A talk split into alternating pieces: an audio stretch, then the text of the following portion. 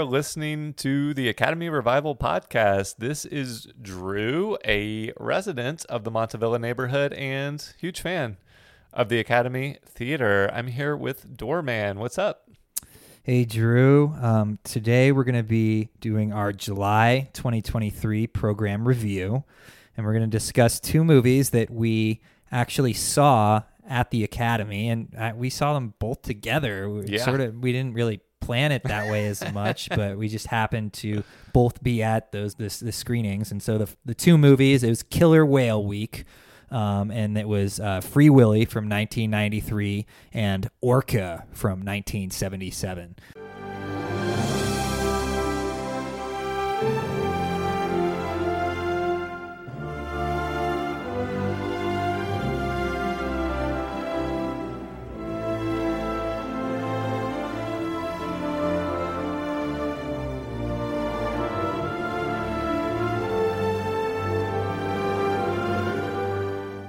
Saw it with you. I saw it with um, in a matinee. Um, I think maybe it was around four o'clock. Um, I saw it with my friend and my partner, and um, I had seen the movie maybe two or three years ago, but I'd never seen it on the big screen. Was very excited, and it really held up. It, it- you know, I obviously picked this movie and you know same with orca because i was a supporter of them but seeing it in the theater it, really was an emotional experience. Um, my partner was crying by the end of it. Um, i was you know just really it, it, it felt beautiful to see this movie that was so representative of oregon in oregon. And it um, you know, really just the pacing of the movie uh, just felt very inviting to a cathartic experience um, watching it. And I'll go through specifically what I liked, but it was just it was a very positive viewing that was really special. Um, yeah. And um, it, it, you know it, I love uh, the music so much by Basil Poledouris. Um, I think the melody, the you know I just I, I can you know dun dun dun dun dun dun dun. dun it, it it that at the beginning with the orcas swimming, you know, I could watch that for ten minutes. You know, it to me, I love that music. Um, it's very oceanic. It feels like waves going. Um, and uh, Basil just knocked it out of the park um, with that opening. Yeah, Uh, it, I mean, it opens with kind of um, B roll footage of orcas in uh, the magic hour in the ocean, right? And just the the majesty and the kind of you immediately are connected and rooting for these these creatures which you know this wasn't our first time seeing it but it was my first time seeing it in a long time.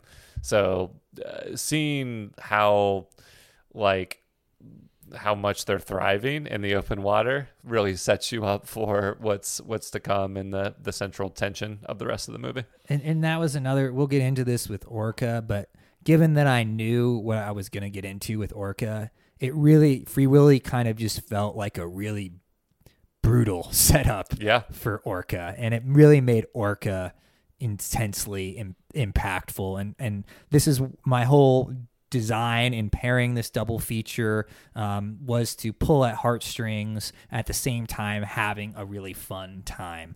And that's that's that's a theme for me um, is to be entertained on a very visceral level while at the same time having some deep emotional content. Uh, uh, but you know, I've broken down the, the movie into a few different acts um, here, but some just really standout thing is Michael Madsen is the best foster dad of all time. I mean, he has some really great lines, and his presence. Uh, you know, I, I really think he's a crucial component for me of making this movie work. And he gets a lot more screen time than Ironside, who's another actor that I really resonate with. Um, and I, it's you know, I'd love to have more Ironside, but I don't think this movie was really about him. And um, you know, on the one hand, this is about a boy making friends with the whale, but it's also, you know, the story of a troubled youth trying to find a home and yeah, finding that with Michael Madsen. Um, Yeah. It's um he is like in some ways kind of the the a stoic figure, especially compared to um, the wife, the the foster mom character, who is like welcoming uh, the kid with open arms. Uh, Jesse. Jesse, yeah, of course. Um, so Jesse shows up and he's got a pretty, you know, um, surly attitude.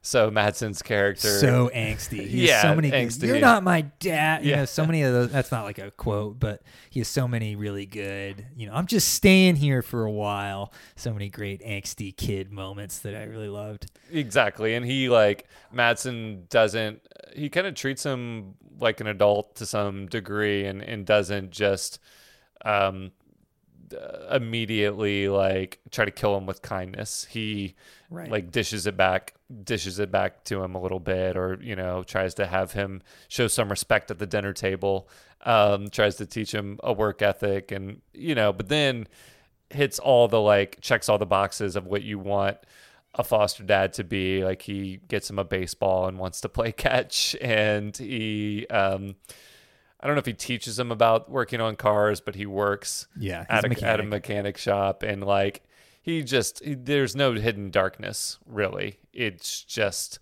like he's a little bit um stoic yeah so the main thing i'll say on an overall note Yeah. um on the crying front and just the emotional wa- wallop that this movie packs like uh, that was the big mystery is uh, not having seen this since I was a kid, basically not being kind of like a movie that I rewatch regularly. How effective would it be um, as an adult? And it's just such a maybe because of the animal component and um, uh, the performances. There's something that definitely elevates this movie above other kind of the emotional impact of this movie uh, from other childhood movies that I love, um, but are that's more because of their like um, uh, Karate Kid or Yeah. Gremlins or something like, uh, which has older characters. Like those movies work for kids, but they're not nearly as emotional of an experience and journey as this one. So it was effective on that level.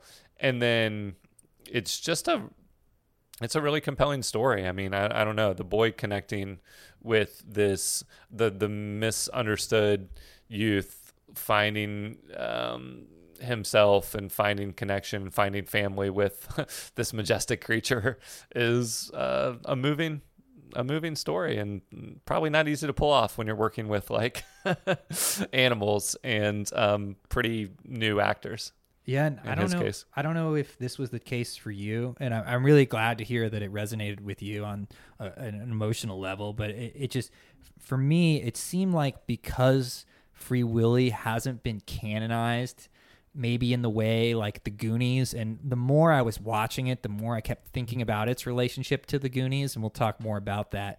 But it, it just because it hasn't been canonized and thrown in your face as maybe Stand By Me or some of these, it's not a traditional um, kids movie classic.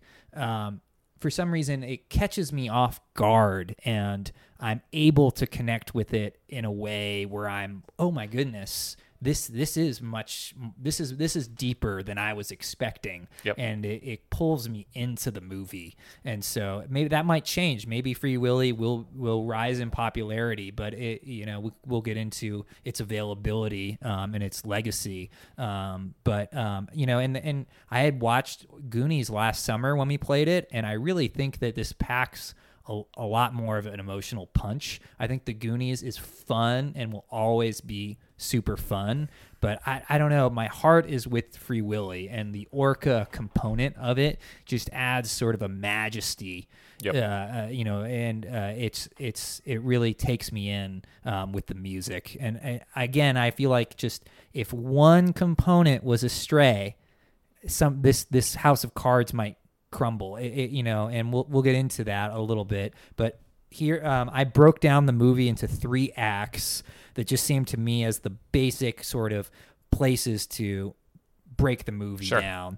Um, so the first act i just call is troubled youth. It's really us learning the characters. It's troubled orca too. Um, it's uh, you know him before he really starts making a connection. And then the second act is the shorter act. It's just the you know him making friends with the whale and really becoming you know its caregiver and them both improving. And I saw that part the second act ending with their failed performance. And after Right. that, they start to sabotage the whale and try to kill it. Um, and Act Three is all about freeing the whale.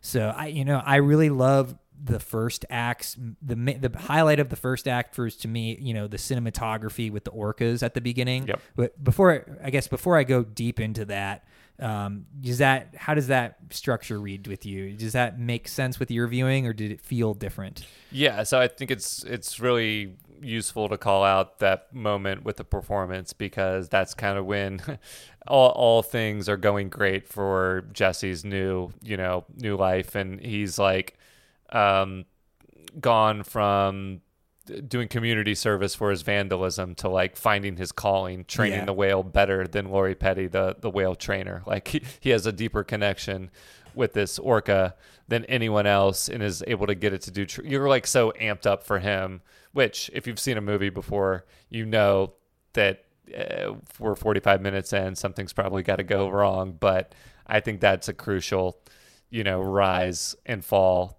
of the, of the story and then and things escalate from there so that was definitely kind of like an early emotional climax and and um, letdown when it doesn't go well Yeah, it really they did a good job with they really did a good job with that scene. It- That really poor trash like, can though. "Fuck." That he like Yeah. he like goes on a a um pouty hike Yeah. nearby and rips like a, a trash can off of uh, Look what you've done, Jesse.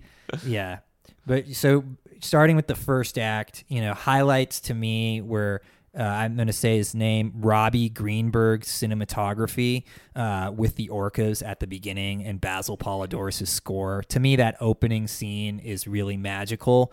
Um, and Robbie Greenberg uh, has a pretty good filmography. Another movie he did was uh, Wes Craven's Swamp Thing from 1982 which I really like, um, and uh, maybe we'll play someday. Um, and uh, and then I really like how quickly. So it sets you up with the pod doing their their cinematography, you know, their their ballet in the ocean with the with the main theme, and then it quickly turns to the poaching. Yep. And you really just you know you get the beauty of the orcas, and then just immediately shit is just messed up. Shit is going cr- crazy, and and that jarringness of it. And I don't know if you noticed the or uh, the poachers, but they have uh, their their boat is called the Pequod.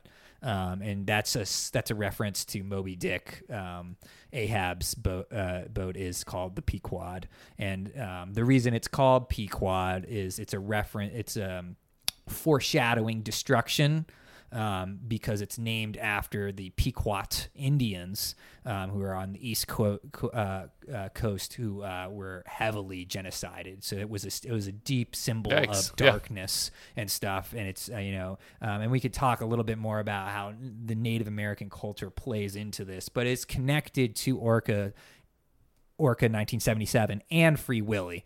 Um, there's there's that element too, um, and uh, so we. And I, I don't know if you any other. Uh, so then after that, um, we get a lot of Jesse in Portland and Astoria, Yep. and to me that was a big highlight. And one, you know, everybody leaving the theater when I saw it, um, when I was working, and just uh, p- reviews I got from people um, who had seen it at the Academy that week. Every single person mentioned seeing Portland and Astoria and going across Hawthorne Bridge and them being all muddled together. Right. And it's just a fun thing. And it- you really wouldn't, if you're not a Portlander or an Oregonian, you know, you wouldn't have that same reaction, but it's super fun uh, to watch that. And I love the Pioneer Square and Yes, so that was all new. That was a whole new angle for for me. Um, I think, like I said, when we were previewing it, uh, watching the Goonies or Kindergarten Cop or Yeah. or this, and just having the connection to the local sites is is really fun. And it's not like a negative that they're using the magic of movies to to use a bridge that is like to imply that's the commute to a store to Yeah. his to the uh, aquarium like that's just what movies do but it's just kind of a fun local insight Yeah, to be able to notice that. And I, I don't know if it was the Burnside skate park, but it, it feels really por- it feels really authentic. Um, and I love that scene where they're eating the cake that they steal. Yeah. The, you know, it's just like they did a good job of um, treating it like a kids movie where he's you know he's got his bad friend who's you know staying on the streets and you know they're implying there might be some drugs involved and that's kind of uh, some subtext subplot of the movie. Yeah, they're Um, like getting yeah, his his older friend has got a connection to somebody who is probably yeah, you know, getting kids started young with uh some kind of seedy criminal activity. Yeah.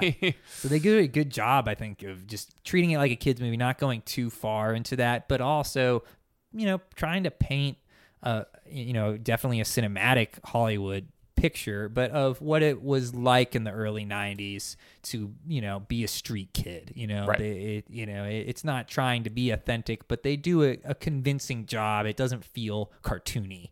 You know, No, it is like an orphan trope, like like you mentioned, but not Yeah. again, not really in a bad way. I'm sure there were a lot of orphans living on the street who didn't find cake and have fun Yeah. skating around town and escape the police and and Yeah. and um, work at an aquarium and make this connection. But it is like the movieized version of that for sure. Yeah.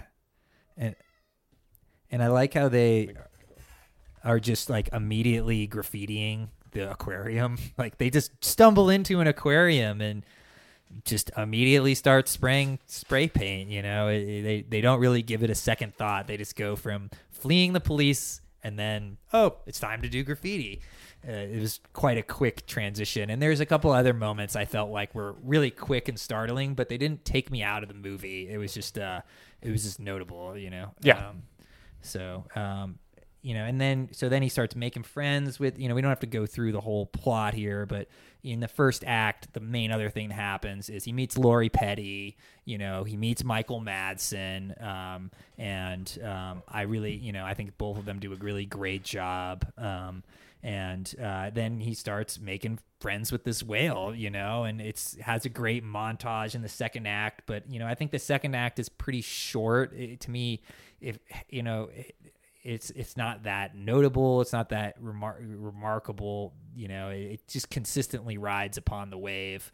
But I was really impressed with the third act. So the the them training for that performance and then having that performance go horribly wrong. You're all everyone's just like, fuck. Yeah. It's just ah, I can't believe this is happening. You know, and um, but the third act really once they decide, okay, they're gonna kill Willy because it's worth more money, and and Jesse's like, no, we're not. Le- I'm not letting this happen. He's got to go back with his family. Everything is wrong here, and he tries to rally the. The, the team, the crew, he tries to rally the troops to get this. And that's to me when everything goes up. And this movie really soars from being like, a, oh, this is a fun, it's in a story, you know, it's a Portlandy movie, it's about whales, it's got some interesting things going to, whoa, I'm actually, there's tension in this. I am in. Yeah, Let's it's a heist. Let's free. Yes, there's the whale heist. Absolutely. Um, so that was just my. I can talk more about that. Did you want to say anything about one or act one or two? Just we- that um yeah, Michael Ironside plays the aquarium owner, right? Uh, he's like a mogul of some sort. Maybe he's has like yeah, other the sea. It's called Northwest Adventure Park. Yeah. which is just I don't know, funny to me. yeah. So he um, is a very kind of uh, one note. Not again, all these things are like shorthand in Yeah. a in a in a well executed way, but like he is an uncomplicated villain that is um, all about greed and money. And the problem with Willy is that I guess he was separated at um, from his family at such a young age, much like Jesse. That he Yeah. is untrainable, won't um, isn't bringing in any money for the aquarium. So And just fact checking right there, it's Yep. actually that he was captured when he was too old. oh, and so he's not used to being and this is a really important point because i'll bring it in later it's it's and it's quite sad but um it- yes willie is not conforming to being in a SeaWorld performance thing because he was taken from his family when he was way too old to, and and captivity is not easy for him. Okay, so it would be pretty tragic either way, but just Oh, yeah. emotion emotionally. Um, there are these scenes at night where Willy is like, you know, calling out to his family. If his family presumably is kind of, I mean, they are the, the the sounds that the whales make can be heard at very long distances, and Jesse with his harmonica kind of communicates with Willy, which is part of their unique bond. But it just, um, I'm all of this is just to say that like the setup for the performance has all this extra weight because that would save Willy in the short term, but ultimately we know he's in horrible hands and captivity has made his fin, you know, curl over. That's Yeah, uh, that's sad. a visual that is is very, you know, blunt in a in a sad way that you you see he's unhappy and, and can't swim. So all of the build up to the heist portion of the movie is done really well in the sense that you know exactly what you're rooting for. Yeah, the you know the pacing of the movie, like I mentioned thing at the very beginning, really s- stuck out to me. And the I wrote the editor's name down, and it's O. Nicholas Brown. And when I looked him up, oh my gosh, he is an amazing editor. I didn't know this guy's name, but he has a really great uh, filmography. You should totally check him out and pay attention uh, if you see it in other films. Uh, he did this really great crime movie from the 70s called The Nickel Ride. Um, he also did Tremors, Oh, wow. City Slickers, 10 Things I Hate About You. He He's done a lot of different types of movies for decades. Um, and I think he is kind of a secret, like Basil Poledouris, he's a secret ingredient to Free Willy that's under the surface, no pun intended.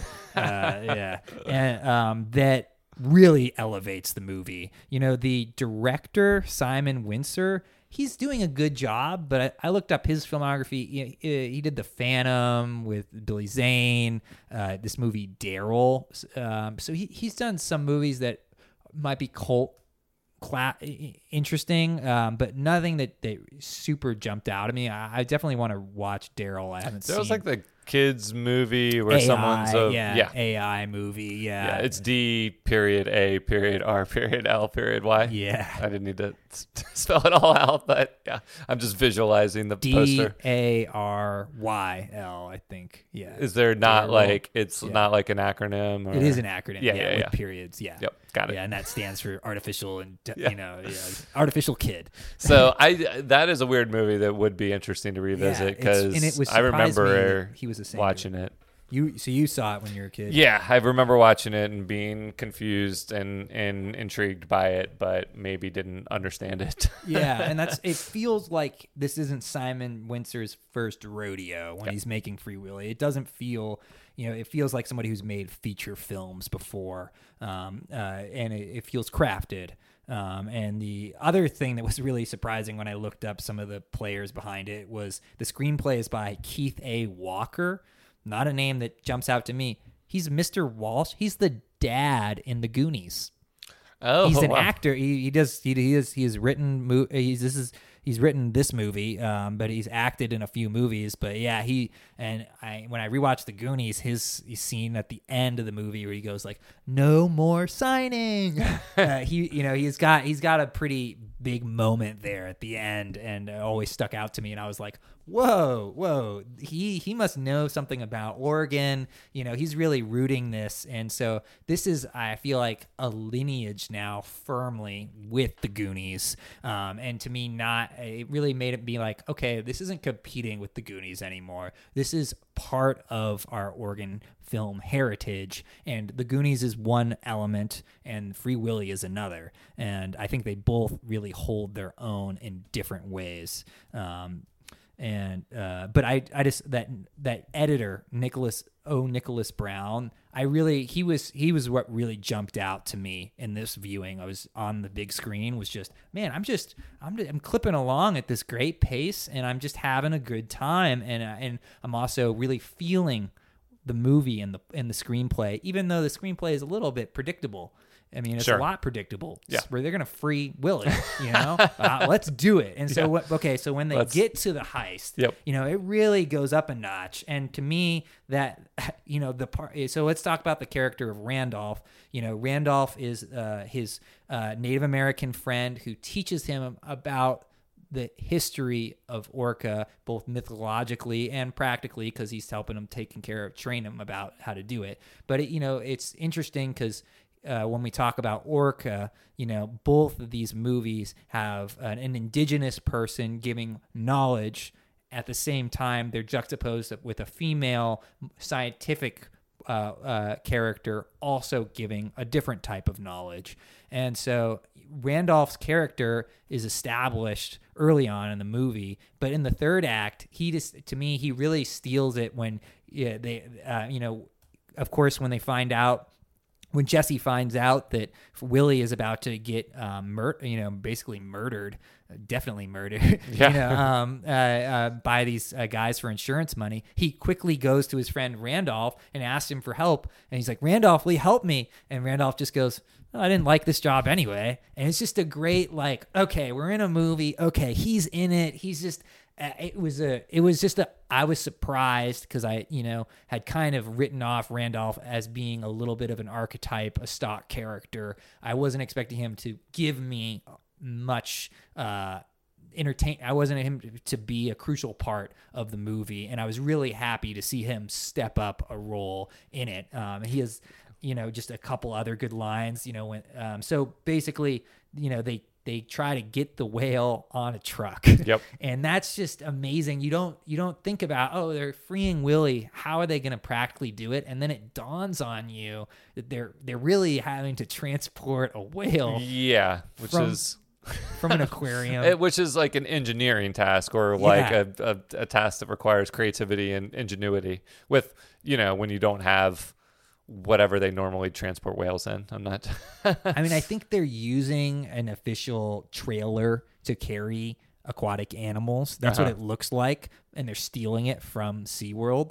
Um, but navigating it and using it, and are they, you know, trained and all that stuff? It's just the practicality of rescuing Willy dawns on you in this way that is just fantastic and really exciting. And um, there's there's um, kind of a ticking clock because Right. the, the aquarium's been intentionally damaged, so the water is is leaking out. There's no way to fix it. Basically, once it gets to a certain level, they won't even be able to get Willy to swim up to where they need to the harness to where they ne- are going to be able to lift him out. So that's a really tense scene. Jesse is like diving in to fasten the the straps, and like, and then you learn that when you're transporting a whale, they can be like out of water as long as you keep them wet, which is just kind of For a period of fascinating. time. For but so there's another ticking clock Yeah. that's like only he's been out they keep saying he's been out for a really long Yeah. time so there's definitely the, the time bomb Yep. element of it um, and uh, it's also interesting just how they assemble the crew and who does what and where they stop short so it really escalates to when they try to get the trailer down a mountain hillside yeah, like a and- service forest road. yeah, and then it fall uh, one of the wheel falls off the you know the side of of the road, and they have to figure out how to get it. And the only way they're going to get it off is um if with the help of Michael Madsen. And so it's it's interesting how they you know weave in the fact that he has the uh, you know the knowledge of being a mechanic and how it's factoring into freeing the whale You know- practically. You know what? They stole his truck, right? Not the well, they were maybe using the Yes. aquarium trailer, but they stole and his steal dad's his truck. Yeah, they Yeah. steal the truck. because he's got the is- radio so yeah, he can and- communicate with them and Yeah. yeah. that's another example like what you were describing with these adult characters who at any point could have kind of like um marginalized jesse and not enabled him you know like they were very good role models at the or you know they empowered him at the aquarium even when he was kind of like you know acting out they they encouraged his interaction with the whale instead of like kept him away from it for safety or something. Um, and and Madsen comes to the rescue rather than I mean he's not going to leave him but like he doesn't just come to the rescue he's on board with the the heist he once signs he gets on. there Yeah. and you know, I I really just think that it, it the tension escalates and it the dialogue rises to the occasion to give me just you know really just a great cinematic experience for the last 15 minutes. Uh, my favorite line of the movie is from madsen and it's you know when he comes and he's like what the heck you doing with this whale in my truck? And and what's going on here and everything? And um you know jesse explains to them they're they're killing him. They're doing it. They're they're murdering willy. We can't let this happen. And madsen pauses and he thinks about it for like a second and he just says there's a 10 foot length of chain behind the seat of my truck. Go get it. And it's just that, that to me, that just, it, it, it was so, it resonates so deeply of that's the solution to the problem here. It's a 10 foot length of chain. And that's how he's selling you that he cares about you is he's telling you to go get the train. It's such a, uh, it, it's such a great bonding moment for them. It's such a Yep. powerful uh, turning point in the movie. Um, and just before it, Randolph has a hilarious line where they where they you know the the trailer goes off the cli- cliff, and the or the wheel goes off the side of the road, and Randolph you know pops out of the truck and he looks at it and they can't get it to move, and he just goes. Oh, we're really at a low here. it's just like, yeah, no, yeah, of course we're at a low, Randall. It's just it it's it's comedic accidentally. I I don't think it's supposed to be as funny as it is, but it's just it really just elevated the movie to me. Just like this has a lot to offer in different ways, and it's surprising me. And um, so Yeah. And and meanwhile, Ironside and his like henchmen, he's got like um uh, people he calls in when he needs real dirty work done. I mean, in addition, I mean they uh, I guess it's they're connected to the people that did the the um poaching probably. yeah, exactly. So he calls them in, and there's bit more or less like a chase sequence leading them to the marina to set Willy free. And I'm sure we're going to talk about the the exciting climax, but Yeah. it's like the the other thing that that um, hammers home the time the passage of time is like the sun's coming up. Like this is I don't know like a- as a as an adult watching a movie that I can remember as a kid, the fact that Jesse like started this early in the evening and now the sun's coming up. Like just imagine like this is the adventure of a lifetime and he's up you know infinitely past his bedtime but it's just like you know the sun's coming up. It, it like harkened back to staying up all night as a kid doing nothing um, not doing a whale heist. But like he's been up all night and now the sun's the sun's coming up for the last bit of the movie. Yeah, and, and the you know whole sequence in the third act of transporting Willy just has so many great, I guess, uh, uh, automotive, dramatic action beats um, that I don't know if it was Simon Wincer, but somebody really took the time to make this a thoughtful. You know, they have that scene where they punch it through the gate, Yep. which is super. I mean, people were re- you're cheering, "Woo, get it!" You know, it's just it was a really energetic um, trip. You know, and, and and how he backs up the trailer so aggressively into the water to get him in there. This is when Um, Willy is like seconds away, you know, from expiring. Is Yeah. what we what we feel because he's been out of the water too long. He's got to get him in the water, and then the weight of a whale on the back of a trailer instead of a boat. uh, submerges the vehicle basically, so he has to. Madsen has to sacrifice his truck Yeah. to save the whale Yeah, as well. great. Whether he knew it, that was going to happen or not. And he opens He the didn't door care. and there's Yeah. all the water and he's like, God, ugh." Yeah. Just he's he cared a little bit. yeah, but it was a great, really, really good reaction from him. Yeah. he's yeah. But I, I mean, the movie through all of those beats, the movie that just screamed at me, you know, uh, was Sorcerer. I, I really felt that same tension, you know, and when they're transporting the truck of nitroglycerin at the second half of Sorcerer, you get this really tense element with the with the truck, and I think that that's handled a lot better than in Free Willy. That to me, Sorcerer is one of you know my favorite movies of all time, and I'm not trying to say that Free Willy did it as good, but I got those vibes and I love those vibes. Those I I love that tension and I love that transportation and that was surprising, you know, that we're getting this in this sort of, you know, in this uh, family movie. Um, it just it really didn't need to uh, it, it could have just whimpered out in the last 20 minutes and been as predictable as we were thinking, but just the fact that it was so thoughtfully rendered um, for that eh, execution, I, I, think it really just kind of it packs a punch. Um, yeah. Well, d- does does he make it? Does he? Yeah. no. and and then he and then after they get him in the water, then he's got to jump over yep. the rocks and the poachers, the nets, and you're like, oh my god! And you know, Ironside has the great great line. He's, oh man, I hate that whale. You know, and it's again, it just could have been so weird with anybody else or just so whatever. Um, but Ironside just, you know, he only needs to have like four lines in this movie, but it just like because it's Ironside, I just love it. You yep. know, I just um, well, the, the, so the last time we've seen Jesse, you know, trying to work with Willy, I guess they, I don't, I don't know if they had some moments post um, performance. Yeah, I don't think really. Yeah, yeah, so I mean, like, basically, this is the performance they've been training for. Yeah. Like, where when it counts way more than to rake in some extra, you know, uh, concession sales for the for the adventure park. Like Jesse has to you know, I don't know if it was a smart idea for him to add an extra um, like um, five feet to the jump by standing under where Willy is gonna totally. gonna jump, but he stands on the rock wall because the poachers have come out and put nets where he could where Willy could just like swim away from.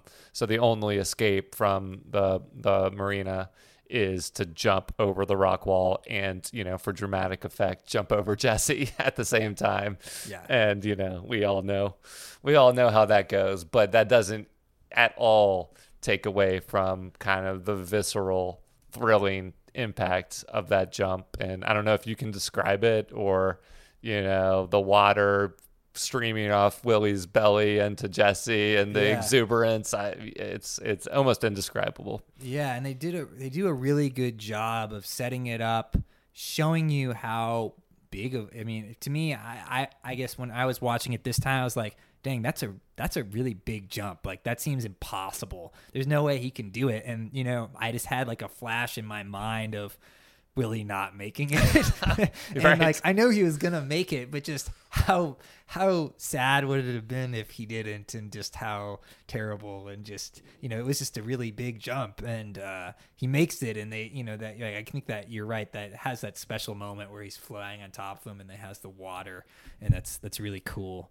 Um, and you know, and then uh, right after you know, we get the Michael Jackson song, you know, great credit. I you know, I, I really like the song. Um, and this time to me, the ending was a little bittersweet just because I knew he was reunited or the whale was reunited and then we were about to go into Orca.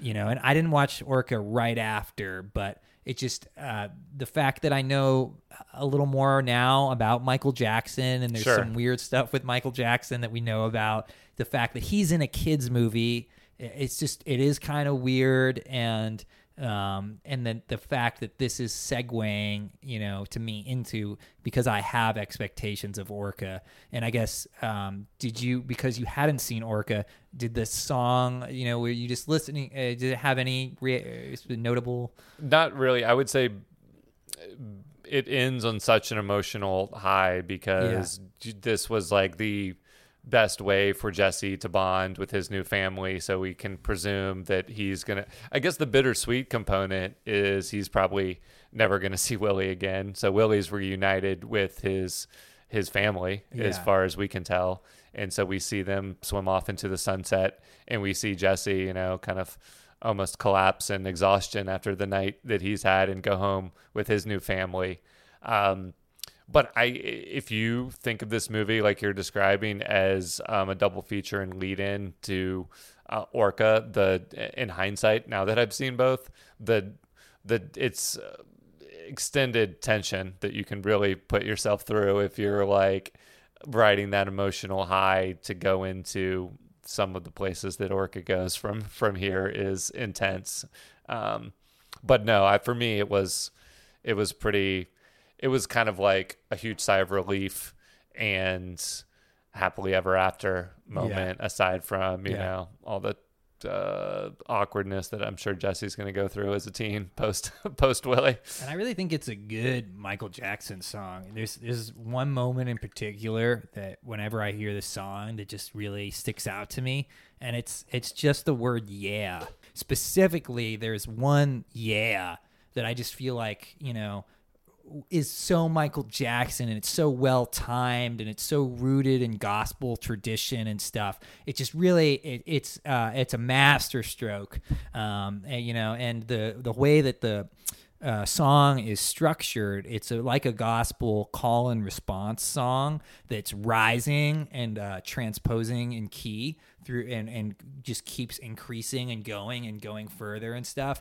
And um, as you're rising, the callbacks between the choir and Michael get more and more intense, and he gives more just crazy little Michael Jackson ooh and ah Yep. and stuff. And there's just one, and I can't like give you a specific time or really do it any justice if I tried to do it. But there's just one yeah that he does with an extra pause on it that just I just felt like ah man, you really hell yeah, Michael, just great, great, great composition.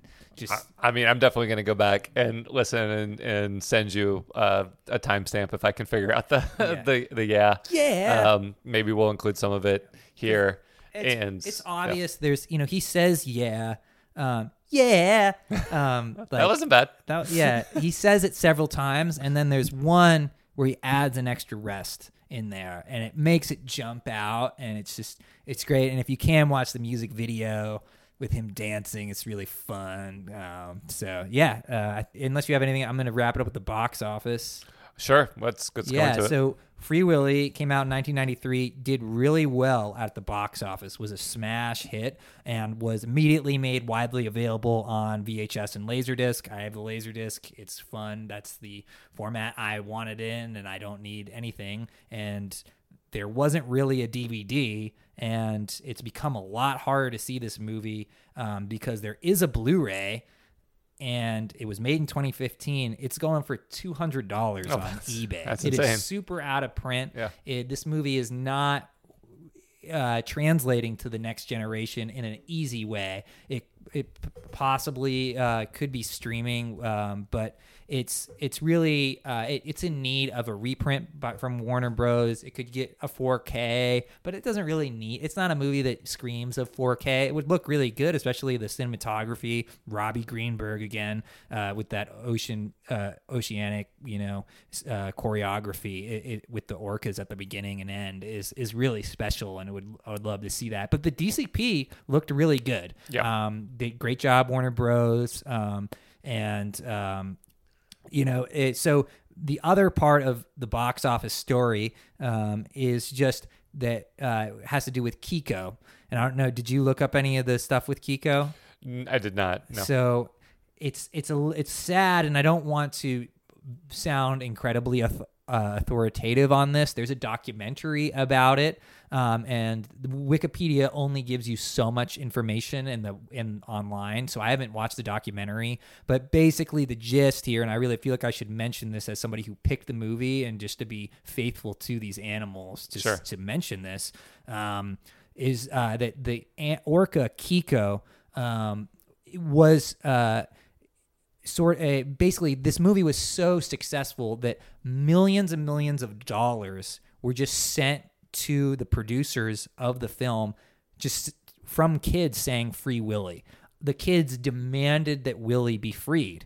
And unlike willy who was taken from his family at an old age and having a difficulty adjusting Keiko, who played Willy, um, was taken from capt uh, taken from the wild at a very early age and was very used to captivity. And um, Right. it wasn't in uh, Keiko didn't have great living standards before um, Free Willy, and it uh, Keiko was transported to uh, the Oregon. Um, aquarium at Seaside afterwards and given a much better living conditions afterwards. But there was a campaign that was started um, to free Keiko um, and reintroduce Keiko into the wild that is pretty clearly of uh, very misguided intent and it's pretty sad because basically over the course of 10 years um, they train and prepare Keiko to be reintroduced into the wild, and um, they Ki- uh, flew Keiko to uh, I think it was Iceland or Greenland. I think it was Iceland. Iceland. Um, to try to reintroduce Keiko to orcapods. And again and again, Keiko just did not Right. adjust and take to uh, orcas and um, kept coming back for, to humans for um, uh, contact and uh, and affection. And there's like a story on Wikipedia. It's like heartbreaking of them just like doing tricks and performing with kids on the shore at beaches and stuff. And the basically. Um, because of how much money was generated, they just kept forcing Keiko to be uh, reintroduced into the wild, and Keiko eventually got pneumonia and passed away. So it's, okay. Well, now it's bittersweet. Um, yeah, so that's pretty pretty heartbreaking, pretty sad, and I don't want to say that that's exactly what happened. I think that I, I'm hoping that there were a lot of good people who were really caring for Keiko all along the way, and that Keiko got the best life that they had. And I, from what I understand, they were fairly old by the time this happened, and it wasn't like they were. Um, uh, uh, tortured or any, uh, you know, in, in, at a very young age and, and were uh, totally uh, par- passed away prematurely. So I think that's a really uh, important part of the story. But I do think that it is a sad element of the Free Willy story Yeah. um, and uh, something that we should, you know, that should teach us about how we um, respect these animals in the future, you know. I, I'm, I'm glad you brought that up because um, there's obviously a, a certain uh, sad irony of a movie like this, which is drawing attention in this case, like very specific, laser focused attention on one whale. But when there is more of a systematic issue, and there's been, you know, many different eras of the treatment of of animals in cinema. Um, hopefully, that's been steadily improving. But um, there was that documentary Blackfish, right. which you know maybe uh, movies like Free Willy could inspire people to examine the way animals are treated in captivity. There, you know, have been lots of documentaries about um, about you know zoo life and, and life in captivity that, that do make people second guess these um, these recreational activities that um, have um, unwilling participants. But to your point, it is something that most people are pretty aware of, um, and just in the abstract sense that animals that are taken out of their natural habitat at a young age are ill-equipped to be reintroduced to the wild, or it takes a lot of effort. In the whale's case, like in some cases, it might just they might fall prey to other animals, or in in a like very sophisticated animal sense. Um, a super intelligent animal like an orca, they don't have the social skills. They're all their social skills were developed for humans, and that's the best life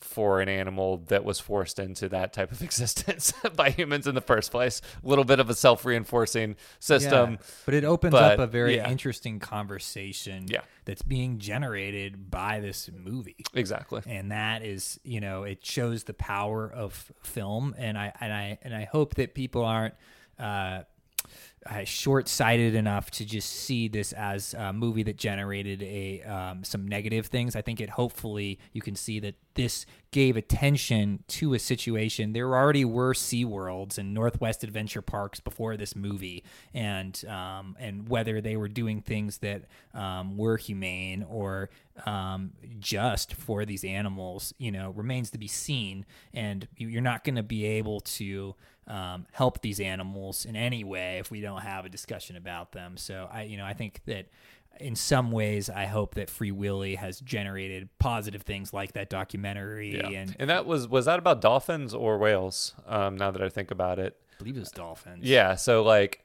I'm guessing um, you know, uninformed it's here, but it seemed like whales were never were much harder to um, integrate into captivity in the first place and obviously they're huge.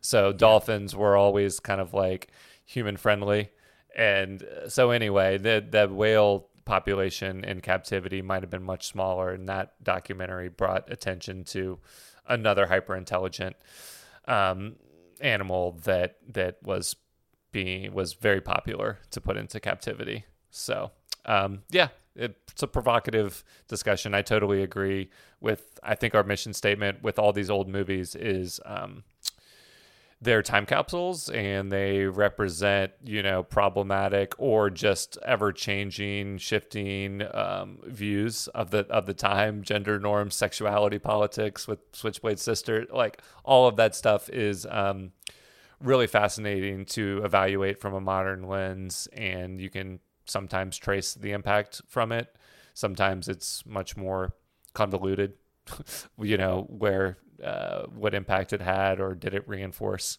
stereotypes or whatever. But I, it's important to um, revisit where we were at in culture so you can see kind of um, change over time. Absolutely. And, you know, also to generate discussions based on elements that might not have been discussed, yeah. you know, and, and, um, you know, I think that it's kind of beautiful that there's, um, a movie that's like Free Willy that had you know is kind of on a superficial level is really a kids movie that um, you know uh, is is an entertaining movie, but at the same time it's getting down to a, a deep part of our society, you know, and a cultural part of our society that that that needs to be discussed. So on that note, uh, we'll transition to our next movie. Okay.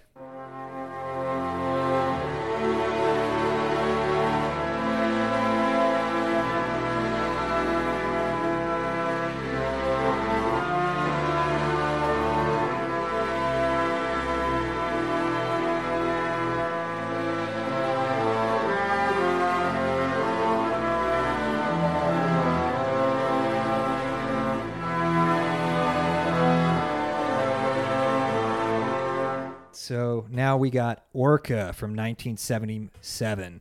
This is a Paramount film. Uh, it's my first time seeing it on the big screen, and I will confess I did watch it twice, two days in a row. Nice. Um, very, very different crowd reactions with each one, um, and I'm totally going to get into it and my feelings. But why don't you lead off? Because you've never seen this movie. This was, you know, we had talked about it and stuff, and we watched it together. Yep. So I, I, was, but I was at screening number two for you, correct? Yes, yeah. yeah.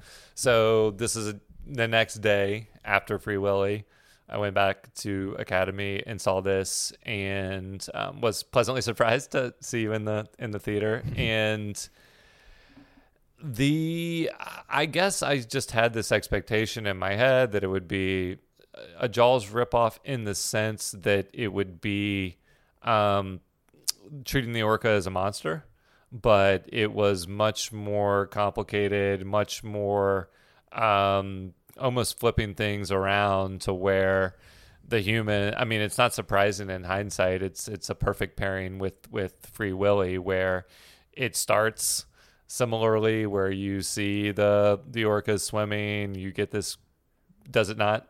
No, it does. I was just oh. going to interrupt and say it starts with lush cinematography yeah. of orcas dancing in a wondrous ballet through the ocean of Canada. Yes. And it is amazing with Ennio Morricone and I love it. And to me, I'm sorry, I'm oh, going to let okay. you finish, but it, in comparison to the Free Willy ballet uh, earlier, this one just this is how you do it. This to me this was one of the highlights of the movie is the very beginning with the black orca sound black screen and the orca sounds and then transitioning into ennio morricone's theme. Um, i'll get into it more yep. but i just wanted to say that wow what an opening for me. Absolutely. I, absolutely so i was underselling it but um, just wanting to point out that especially riding high from the Free Willy expedition, yeah. you're like, I was going into this thinking there would just be like a killer orca on the loose attacking people, and sure. absolute right from the opening um, sequence, you are um, you're basically falling in love again with the orca, you know, lifestyle and the orcas um, kind of their freedom, their majesty, their beauty, and um, what this movie ultimately descends into, I thought was so fascinating. The emotional journey mm. that the main, um, the main fisherman who kind of no, just yeah Nolan yeah like arbitrarily decides like he's gonna hunt orcas because it's a challenge but then right. his like descent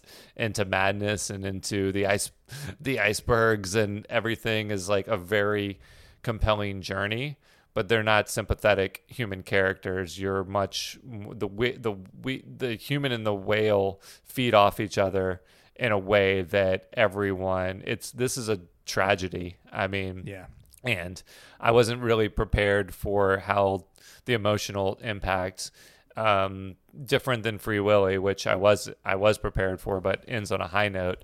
This was an emotional like um, odyssey from a trauma, you know, from a tragedy standpoint, where the worst aspects of man come out in the orca because of some horrific actions um, done upon the Orca's family. um, and then it turns in sort of into a revenge movie, but a very sympathetic revenge movie because not only have we encroached on their land, we've like the orca has a very human reaction to what the scene that you teased, but I had no awareness of the shocking scene that was coming later. So we'll talk about that in a minute. But um, it it was an emotionally emotional roller coaster that I wasn't prepared for, but in a in the best possible way. Yeah, the movie. I mean, just across the board from other uh, people's reactions, it catches everybody off guard. This movie, it, you come in with the intention. Eh, you you know it's a Jaws ripoff. Everybody just knows. You can feel that it's a Jaws ripoff, but it operates just like every good ripoff should, where on the surface you think it's a ripoff of movie A, but really it's impregnated with movie B. And so you come in, you're thinking you're getting a Star Wars ripoff. Well, really, you're getting Mad Max. Really, right. you're getting Good, the Bad, the Ugly. It's it's a blender ripoff is one term for it, but usually I reserve that term for movies that are combining really just three or four movies into one. So it, to me, this is is not as, as much of a pure blender ripoff, but really just what I think good ripoffs should do, which is set you up with an expectation for you're ripping off one movie, but then you rip off another one secretly. Right. Um, and so, but my gut reaction was just, uh, this movie is fucking incredible. I I love this movie and it operates at so many different levels. Um, and I was so excited to see it multiple times in a row. Uh, I don't do this with every movie I play. Sure. This was a special one, um, and I saw Free Willy and Orca back to back with some friends. Um, and the when I got to the Orca screening, I think it was Saturday, seven o'clock. The crowd was having a party, and they were not going to let the um, tragic, harrowing nature of this movie stop them. They were just going to have a good time, and they did, and it was good, and they were caught off guard. It wasn't what they expected to, but it didn't let them stopping. They were having fun, and it showed me a different side to Orca that I didn't really encounter, and I had a really great time watching it with that crowd. But it made me want to rewatch it for a second time because I had picked this movie after watching it alone in my house and having an intense emotional experience, and I wanted to have uh, an experience again with a different crowd. And that's not to say that I didn't value that initial experience. It was eye opening and fun. I had a great time. And I think that's part of the coolness of this movie is that it's a ripoff and it's fun. But at the same time, it is a deep, harrowing tragedy that takes me to places that I very rarely get um, into movies. And so that's my just overall gut reaction. Again, I broke down this movie into acts, just like Free Willy, just because it seems so obvious and easy. And maybe we'll keep doing this um, with different reviews, but this one just really screamed for it. And I'll just throw out my structure for you and see okay. how it. But I think it's pretty clear that the first act is the exposition through the incident, and this this movie it, I call them movies with the scene, for lack of a better words. But I put in this camp Deliverance. I put in this camp Blue Velvet, which we're gonna uh, watch later this month. There might be some, and there might be some debate even about the scene for Blue Velvet. There, everyone I think immediately knows what you're talking about with Deliverance, but I'll actually be curious to have the the scene discussion with Blue Velvet. Absolutely. There's just a Um, couple of the scenes for me. I guess is my point. Totally.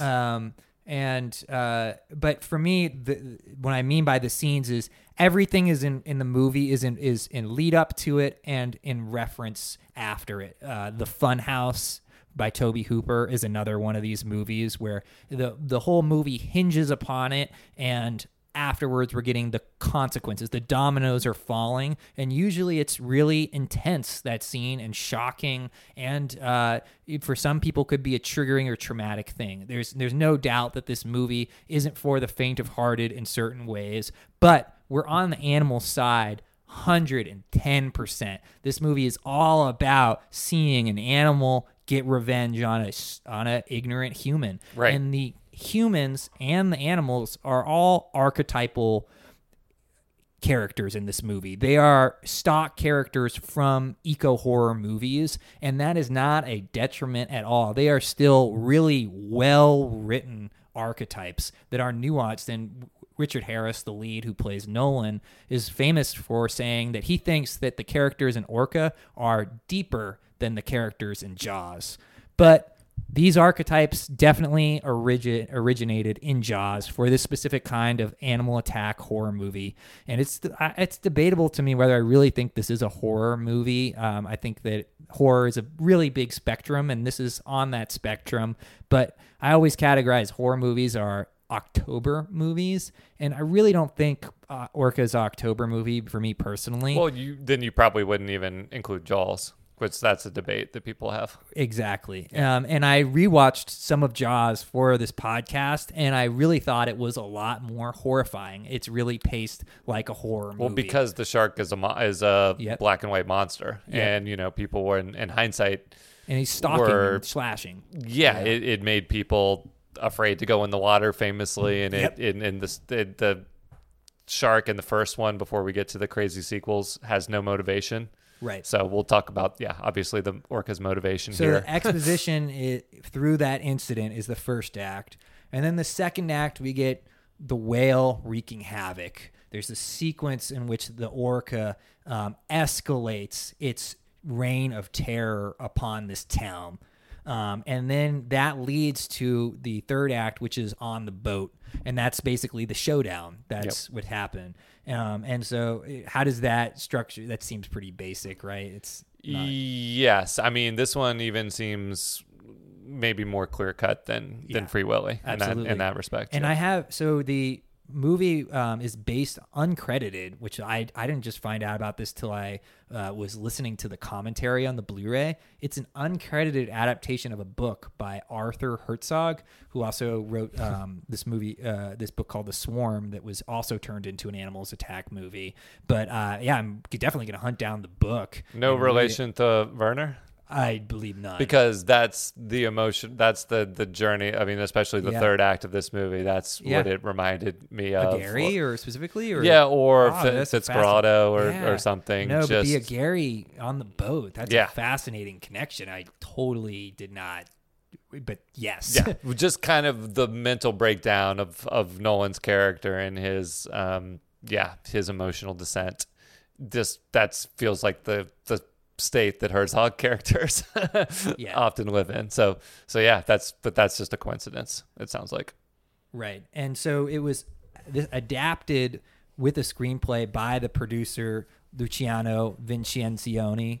Um, and sorry if I butcher all the Italian again. Sorry, guys. I'm- I don't speak gonna be Italian. easier than last week um, who or last time uh, was a producer, also screenwriter, did the good, the bad, the ugly. Also, Sergio Donati, Once Upon a Time in the West, Big Gun Down. So we've got Dino De Laurentiis calling this calling this guy up and and getting him to find him another shark, a better shark than Jaws, and um, getting basically Sergio Leone's Western crew to come down and write him a killer screenplay adaptation. Um, and I have a really interesting quote from Sergio Donati about how he thinks about uh, writing. So here's the quote from Donati. It's what is film?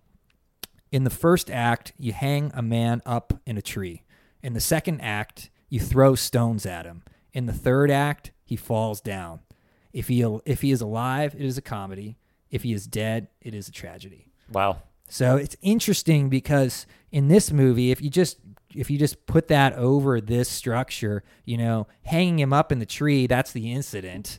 Um, and then the second act, throwing stones, that's wreaking the havoc. And then the third act on the boat is Nolan getting murdered by the, you know, by the orca. Yep. Um, so it's interesting how he's kind of taking this this stock structure, which very feels very westerny and that's that's my general reading of the movie. You know, I talked about how it's a rip-off movie and it does what all good rip-offs movie do. Um, is that what Dino is doing is taking Jaws and then shoving Death Wish in it, which is his hit from 1974, and creating a revenge movie that's super unique, that's based on an animal. And that's one reading of the movie, but it to me, it clearly having the incident be so up in front and center in the movie, so early in the movie, is very Death Wish like. That to me is a sig. It's a it's a signature signature characteristic of revenge movies that has spawned from uh, Death Wish. And um, there's a traumatic incident, often involving family members, um, that happens at the very beginning of the movie that is the impetus for the rest of the revenge. Right. And I mean, there's a million examples, but a m- movie that is a mashup of um, a blender. It's not Yeah. really a blender ripoff. It doesn't, people don't disparage it that way, but the incident for Kill Bill. Yeah. Tarantino is Totally. inspired by It's all a those things. revenge-o-matic. Yeah. Yeah. Yeah. Pure and simple. And so, um, in addition to it uh, being, you know, related to Death Wish, let's just put 1977. So this movie comes out in 1977 and it's made in 1976. So just talking about 1976 for Dino, that's the year of King Kong. So King Kong 1976 comes out with Jeff Bridges and was a colossal smash. It was the movie that really rode on Jaws waves. And you can see that he is not letting that go and he is trying to make Orca even more sympathetic towards the orca than King Kong is. He's seeing that that's the ecological message that really connected with King Kong because that's that's what King Kong the remake is is it's it's the 1970s environmentalist spin on the 30s movie. And that resonated with people so much that Dino is trying to infuse that into a movie that is much more aquatic, much more blatantly related to Jaws. Right. Um, and so there's really so it's Jaws and King Kong and Death Wish that are really coming together in Dino's just sort of producer mind that's generating this super unique revenge movie that is very different than all of the other animal attack movies or most of them. I don't want to say all of them, I've seen all of them, but that come and the wave after Jaws. Um, and there are some really unique ones that are different than Orca. It's not to say that it stands alone and they're all the other rest are similar. I lo- I really like this genre, but I think it can go. And I said this. Um, we did the preview. I think it can go toe to toe with Alligator as being one Which of the. I did watch, by the way. Yeah, it was one of the best. And don't talk about it because we might be talking about it in a different episode. No spoilers. Fair enough. So anyway, um, what's it called? That aside, I think it can go toe to toe as being one of the best. Um, and I really think that it is the cast. But so let's just go through the exposition to the incident. Starts off with the beautiful cinematography and Ennio Morricone's luscious score. And to me, this is one of his best melodies. Um, and it's it it has a melody that comes later, but really just specifically, real quick, we're getting this three note motif that is echoed again and again, and it is just so beautiful. Just it sucks you down, and it shows you that this movie is uh, about pulling you into your emotions. Um, and it, it's you know I just watched Jaws. It is much better than John Williams' score. I mean, it is much less corny, and this is Ennio Morricone just really at the top of his game, pulling out a score for the ages. I mean, Jaws. Uh, the more we talk about this, Jaws is Halloween. I mean, Right. it's just the, It's the epitome of like pure evil. Right. He has no motivation, or I mean, Michael Myers has more backstory than Jaws, but they are like they're scary because they don't have motivation. Correct. It's whereas this that score starts immediately giving you an emotional connection to what you're seeing on screen, which is the the beauty of the orcas. So you're rooting for them even before you know their motivation. I mean, so Right. they're the hero of the movie, and um, and they get a sh- a ton of screen time. Yeah. that's an interesting part, as a lot, uh, and is a huge factor in all of these animal attack movies. Is how much do they show the creature, the monster? How much they show the animal? And Dino made it a big point of we're showing the orca. Not the like orca Jaws. is a character. The orca is going to have it. You know, we see all those scenes of its eye and it's staring at Right. Nolan and everything. It's it's a it's a big draw in it and i really like that just uh, just from a cinematic thing is i've seen so much of the don't show me you know just tease me ambiguity stuff i i like it it can be done well but i get kind of picky when i know that the the director is going that route. That's just my personal taste. When it's all up front and everything, I feel like, oh, they're trying to tell me a real story with nuance and everything.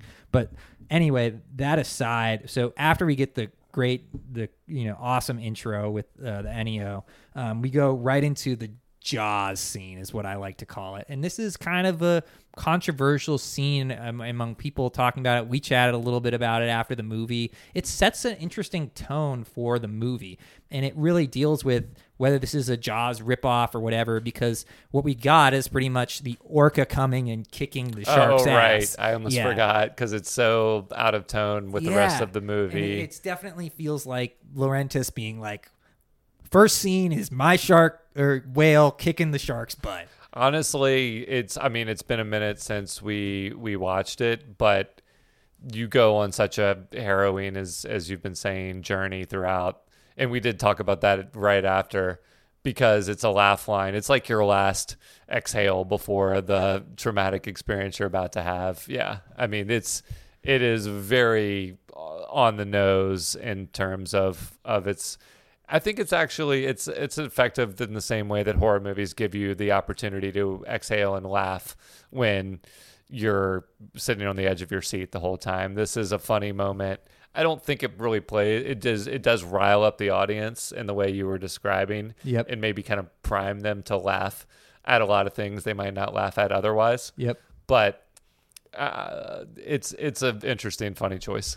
and I, I think that that's that's an interesting way to put it that I hadn't as an exhale moment as a as a pause as opposed to just having sort of straight straight harrowing sort of emotional heartstrings the whole time because I was I so I rewatched um, uh, Michael Anderson's movie right before he's the director um, right before Logan's Run um, and that came out in 1976 and was a huge colossal hit. So Dino's just being like, "Oh, who's hot right now? Oh shit, you just did Logan's Run. Come here, do this." And when I watched Logan's Run, ooh man, that's got all tons of problems. And uh, you know, and I had seen it a long time ago, but it, it's it definitely feels like uh, you know try you know i i one review i saw of it on letterboxd was you know i remember i could imagine myself being a kid and seeing it and thinking this was the best sci-fi will ever be and then a year later star wars comes Sure. out and blows it out of the water. So i really think logan's run has a lot of problems to it. It's really long the pacing but i think there's some director choices. So i haven't seen enough of michael anderson's work to make a judgment on him but I'm glad that you kind of pointed out that this could be a, a structural comedic maybe, but just a uh, exhale breather moment for um, the audience. And that to me seems like a, a positive way to look at it. Because for me, I felt like this is kind of Michael Anderson sort of being forced to do something by Dino and kind of being like, well, I don't really care about this movie. I'm so hot. I, am just going to do it and then I'll start my movie, you know? And I, and so I don't have, I don't know how much faith and, and, and that's where I kind of sit on this movie in whole is it, it's, I like this movie a lot, a lot, a lot there's a couple issues I have of it, and I'm not sure if Michael Anderson was strong enough to give it to its maximum potential in directing. But I go back and forth, and I think that maybe he really brought all these elements together, and this is his baby. And sometimes the films are so complicated that sometimes the the formula works, and sometimes it doesn't. And there's so many variables that it's out of your control at a certain point, and you just have to try your best.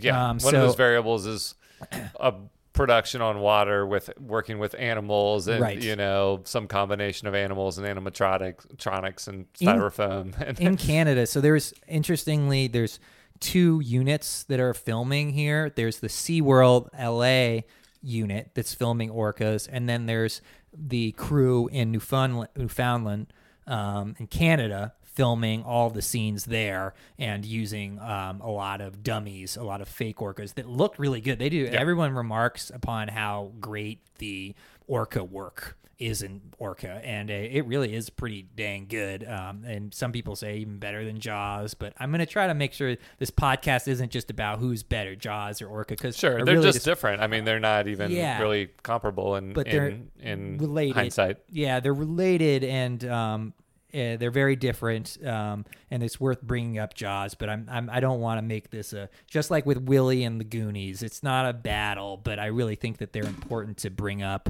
in this. So, you know, after that we get into, and we're not going to go through every single scene, but I think this exposition is really tight. This first act, really good, and I just want to go through the main scenes and then we get Rampling Charlotte Rampling's science intro and ah man so again bringing up Jaws is she is the Richard Dreyfuss character. She is the scientist um, giving us scientific knowledge of the orca, and the knowledge she get brings us is amazing. I mean, uh, the way she talks about their language and communication with the sonar and stuff, that's just really cool. There aren't a lot of animals that do that. It's just awesome.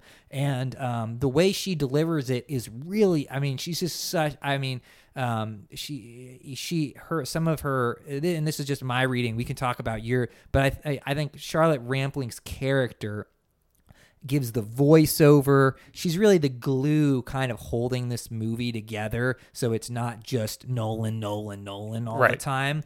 Um, and uh, she has depth to her character, but she's definitely the archetype of the scientist giving us factual information. And I love that intro scene. I think that might be one of her best scenes is just um, when she gives her little lecture in school about the orcas. And the whole crowd, when I saw it the first time, when she said the word retarded at the end, just totally erupted. It was such a great moment, and I hadn't really had that before, but it, it really stung. It was really a stinging, great moment. Yeah, so I learned. I mean, it's nice in movies where when these science exposition dumps actually teach you something. You know, like and it serves um, an educational purpose for me and also a thematic purpose of orcas are born uh, visually very similar to human infants like they have fingers that turn later into fins and um, they talk about the size or the ra- the like complexity of of their brains and then like you said you see all these shots throughout the film of orcas close-ups of eyes sometimes reflecting the human subject that they're looking at but yeah. you already know from that lecture that like they can remember people and faces and and you know I don't know if any of it's exaggerated or at least exaggerated in the sense of making it too similar to human perception, right. but that's fine. It it definitely served a, a practical purpose of making me um, really uh, impressed and appreciate these these majestic creatures that uh, before it was just kind of looking at their natural beauty and, and wonder. and the dialogue, the way she they're exemplary as parents. Yes. And and Orca Orquinus, Latin for the bringer of death. You know, she uh, the the way that she's giving me this lecture. I mean, it's I just. I mean, I, I got, I, if there was a, prof, if she could be a professor at a school, I would enroll. Sure. You know, she is great. I love the way that she delivers that scene and it primes us up for the warning scene, which is what I am calling the next scene. So we got we got kind of the ballet scene. Um, then after that, we go into the Jaws scene, and then we go into the science scene, the lecture, and then we get the warning scene where she's like.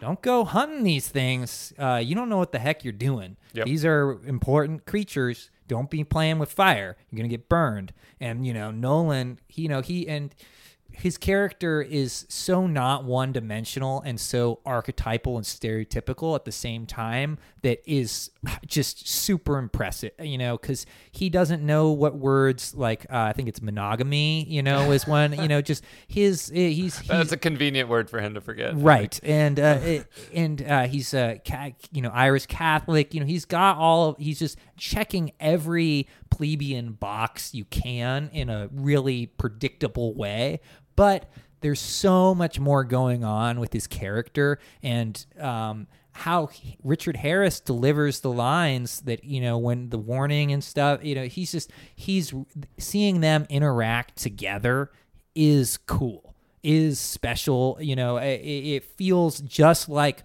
Robert Shaw and Roy Schneider and Richard Dreyfuss, their chemistry. You know, there's a special chemistry between um, Rampling and Richard Harris that I just I just thought was was just cool to see together. You know, It's a, a little bit of it is contrived because we know that there's going to be somewhat of a of, of romance subplot, yes. and but she explains it nicely. I think I'm I'm satisfied with the movie's explanation that she's like, well, or, or maybe I've just been in a tent too long. I think she even does it Yeah. in voiceover where she's like, "Am I becoming attracted to this this gruff even fish-" attractive. Yeah, but or maybe I've just been sleeping alone in a tent for too long out here Yeah. in the wilderness. and so I and I just kind of like that. Um, we're, she's not tied to being super realistic. She's a she's a movie character, and she's almost aware of it in a weird Yes. way. Um, and it's on the surface trying to be very realistic, but I don't.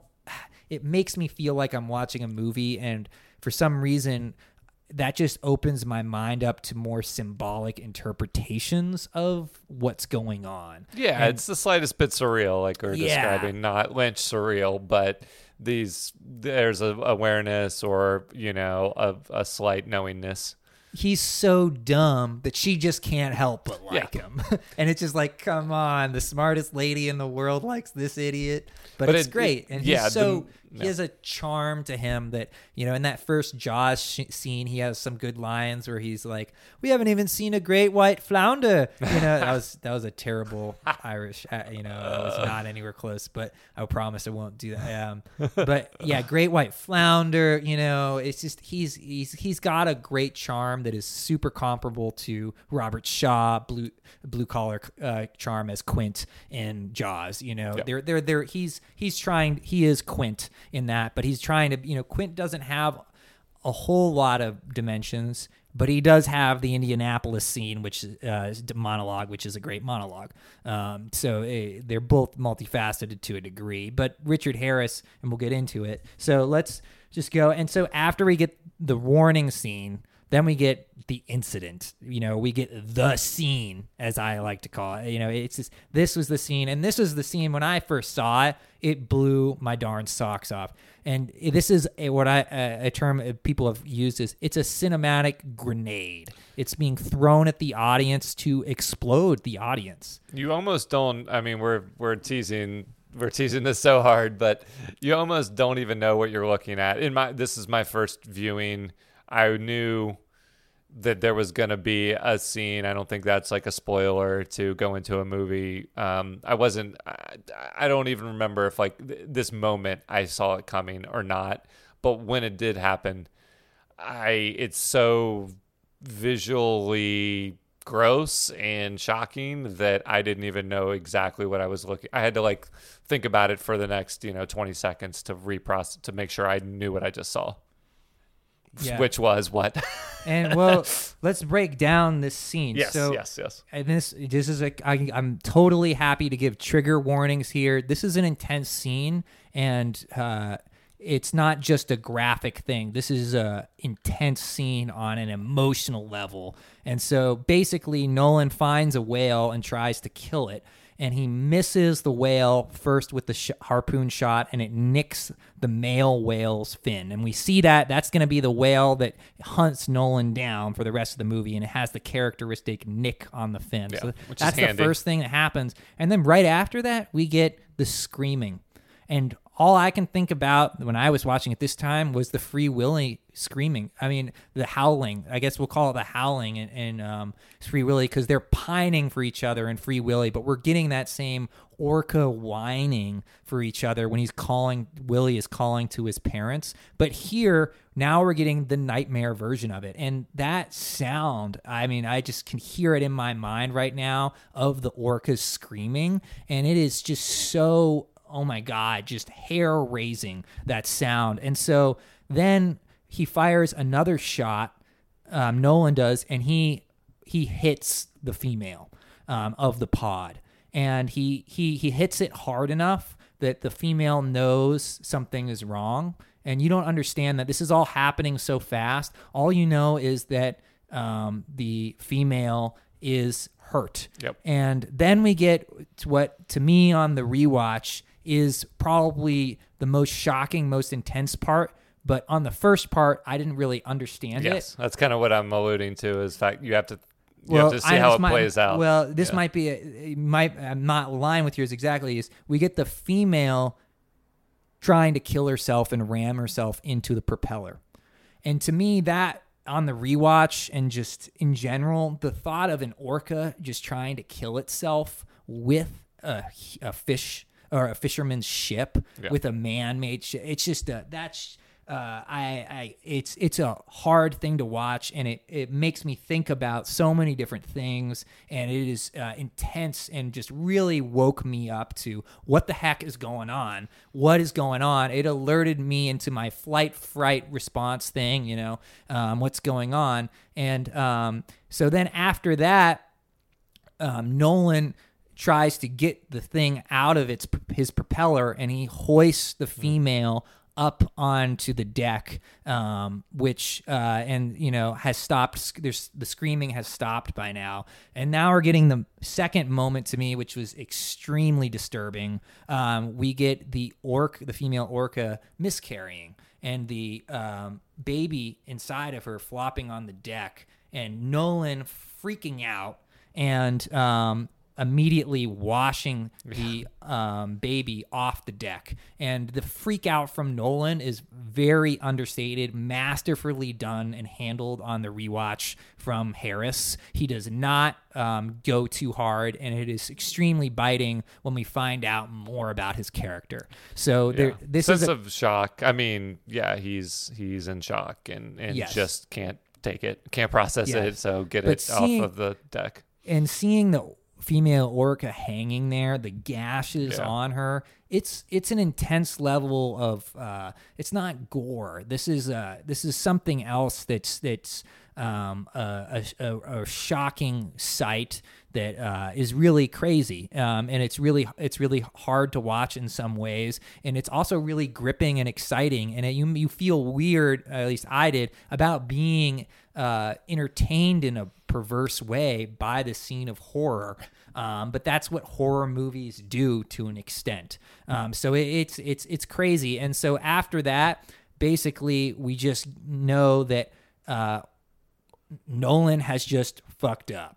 Yep. Nolan has crossed There's something. no There's no going. back. There is Yeah. no going back for Nolan. Yeah. And he um, is uh, now going to be hunted by this whale. And and that to me, this movie is partly Death Wish, but this isn't what happens in Death Wish. To me, this movie is also a fantasy about what it would be like if somebody did the worst thing possible to your family and then you just went on a rampage against that person and you did everything you could to destroy everything that person stood for. You're describing the formula that's typically used for humans, obviously. Like a human on a rampage, we're Right. used to seeing uh, an animal on the rampage for revenge is is pretty um, novel. I'm sure there's other examples, but not as this, not done in this like effective of a way that I can think of. Um, but as far as the scene itself, I mean, what I was talking about is it all happened so quickly. I mean, it- the the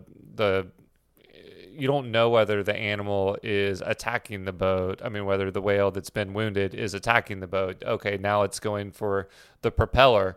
You don't know what its motivation is there. Right, It's trying yeah. to kill itself. Like that's that's not what that's not what you would expect. Okay, it's being hoisted on the boat.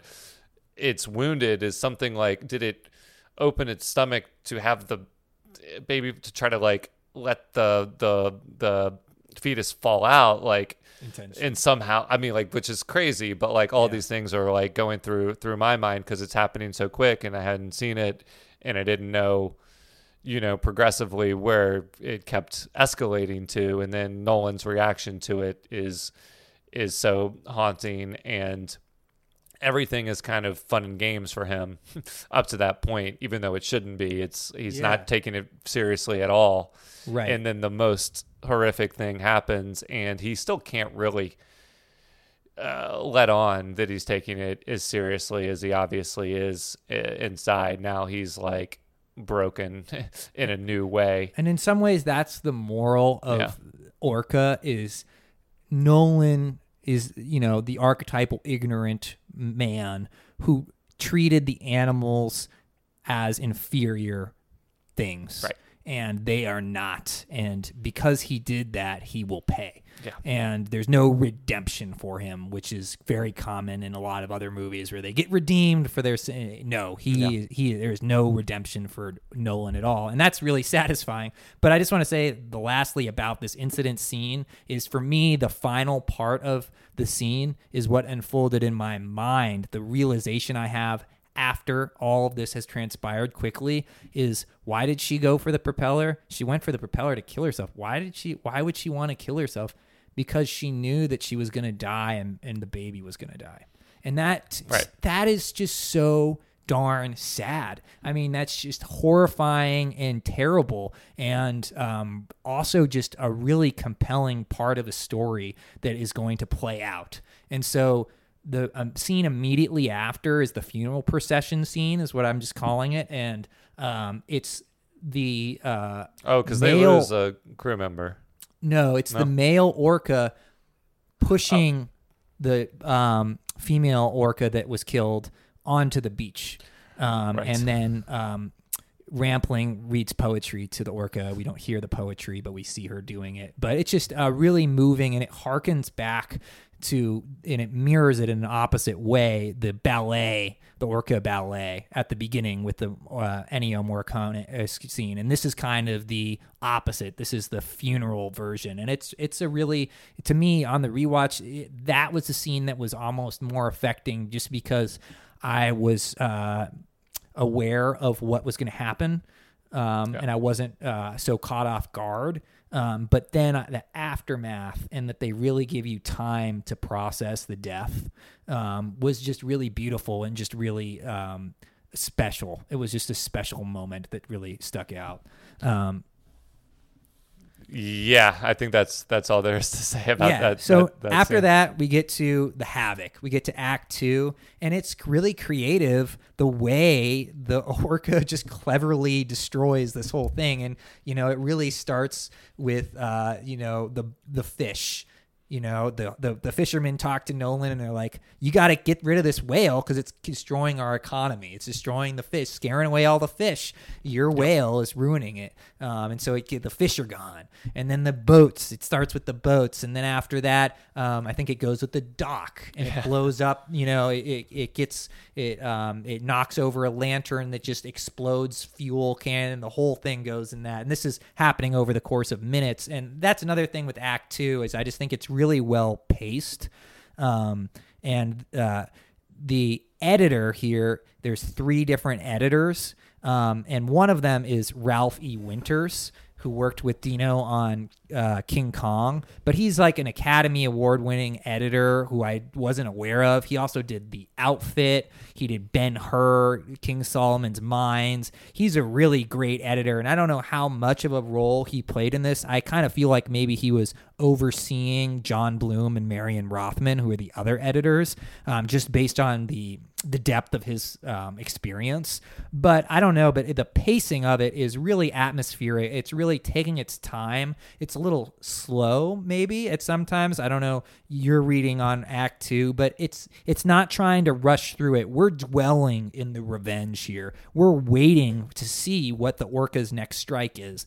You know, in a maybe Jaws esque way, but it, it just it, it, you know we know it's going to happen, sort of like Jaws. But yeah, it's just it's it's interesting the the kind of restrictions that the or the orca is is waterbound.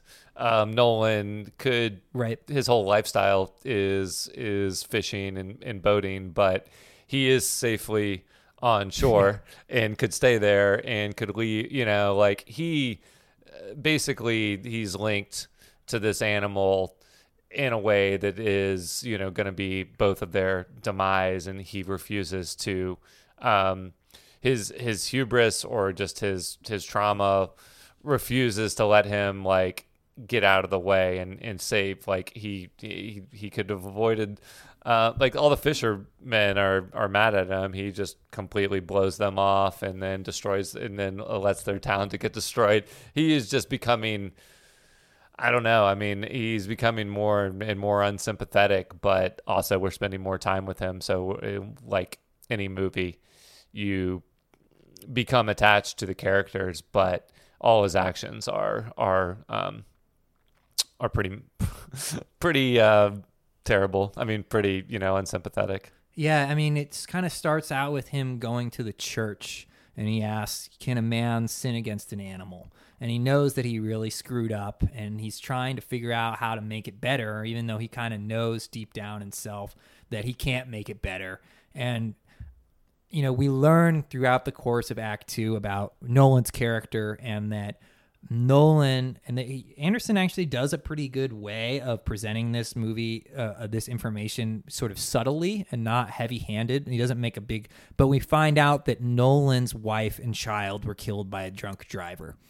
And um, now Nolan has become that drunk driver. And so I think that on the rewatch, I'm seeing in Richard Harris that he kind of hates himself more than everybody else hates him. You know, the the whale hates him, the town hates him, but none of those they just hate him because they're he he screwed up he, he he hates himself more because he has lived through this pain and then he was stupid enough to do it to somebody else.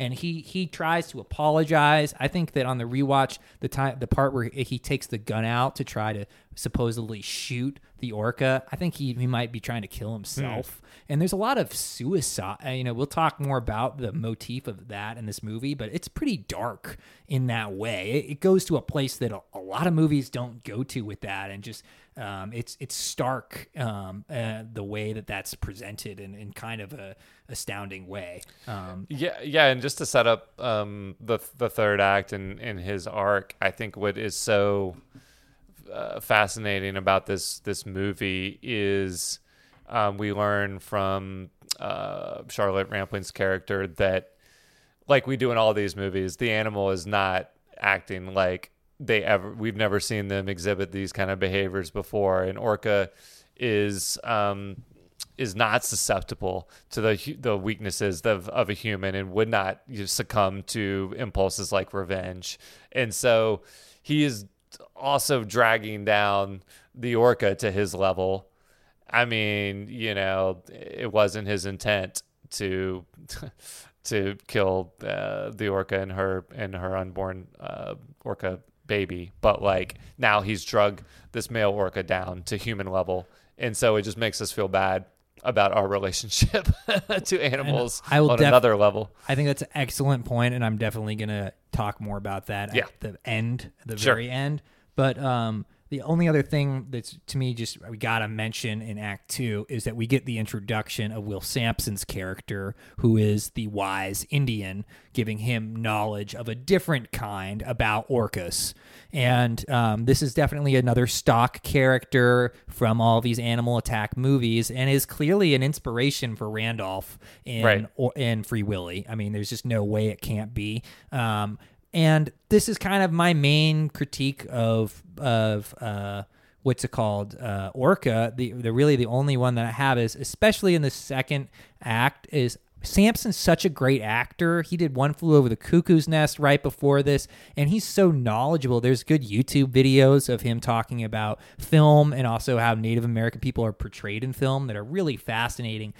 I just wish the script allowed for more of this. And this might go back to Arthur Herzog's original book. I don't know um, where who who's to really point a finger at this, but um, Sampson's character. i um, it, it's not that it's just a stock character, but it, I, I don't remember his name off the top of my head. There's just not as much nuance as the other ones, and it really drags the movie down because, like Jaws, Jaws is all about the triangle. It's all about Scheider, Robert Shaw, Shaw and Richard Dreyfuss coming together on the boat at the end. And they have the same thing in the third act. It's the same symbol. These three are going on the boat. And Charlotte Rampling's justification for going on the boat is ridiculous. And I love it. um, it's basically just, yeah, she's just gabbing and trying to make up a reason. But it's kind of, Well, yeah, She can't keep away, She hasn't seen anything like this before. She almost wants to prove uh, her own assumptions that orcas are better than man, and everything will be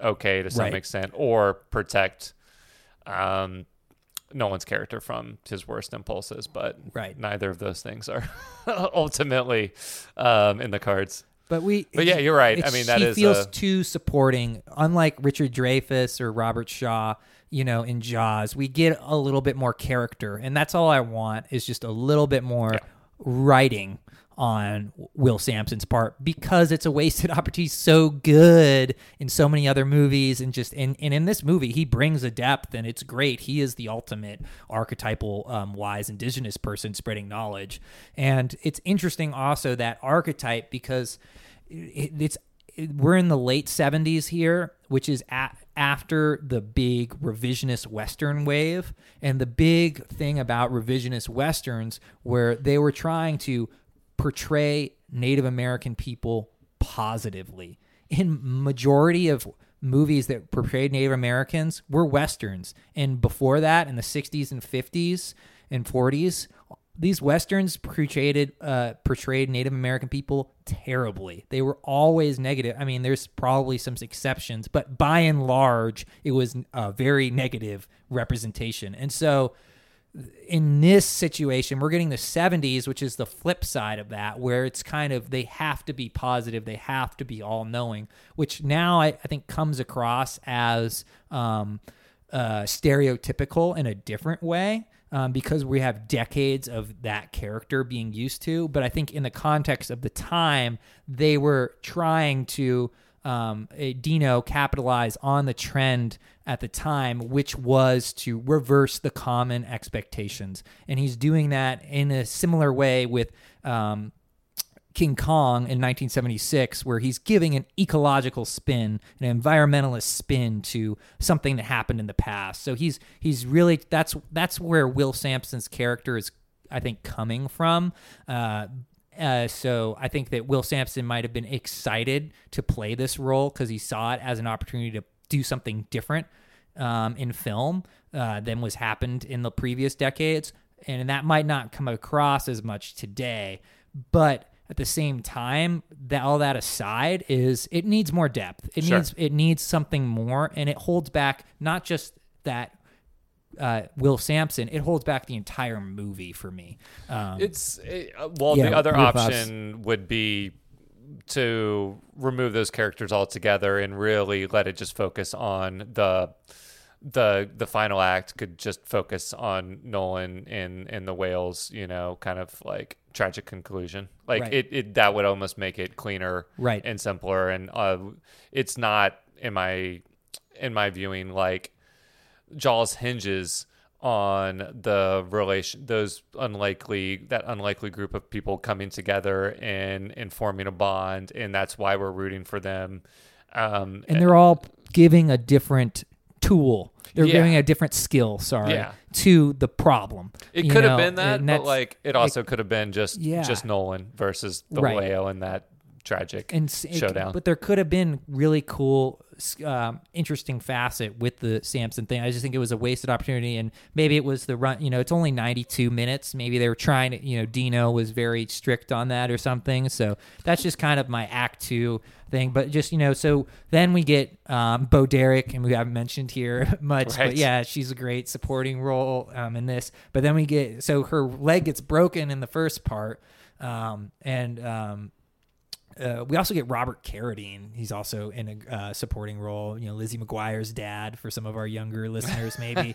um, and uh, which also just leads me to one more aside that I love the way that the orca just kills people. It just eats them.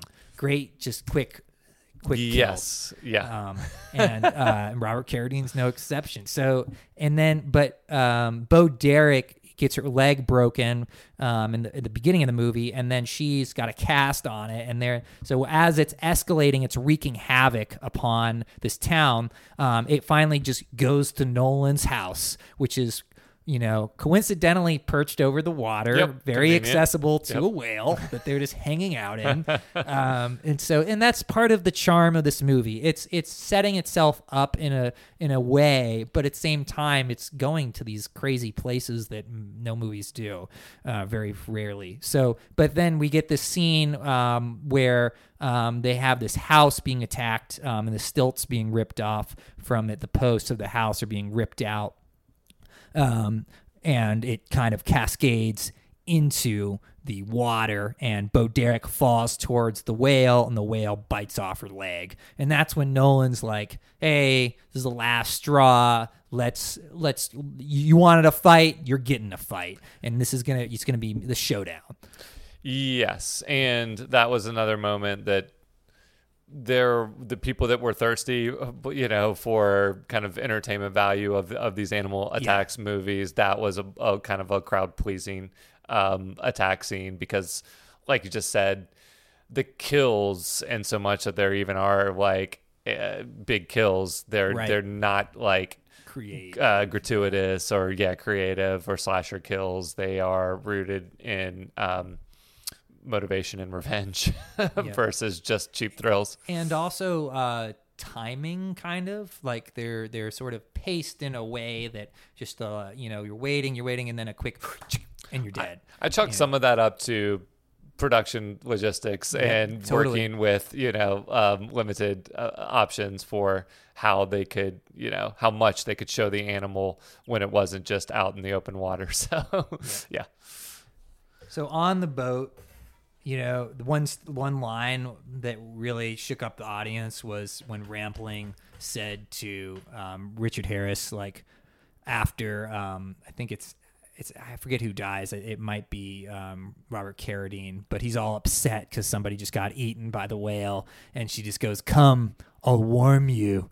And it just the whole audience just erupted the first time, and it didn't really erupt as much. Everybody was a lot more serious the second time, but it was just a funny line that uh, Rampling's character has. She has these kind of weird lines that stick out. Yeah, Yeah, and I mean not to over explain that moment, but they are it, it does help like signal how the the climate is changing. They're going north into Right. the ice caps and and now we are kind of like transitioning into um you know like a, a inhospitable terrain for humans especially.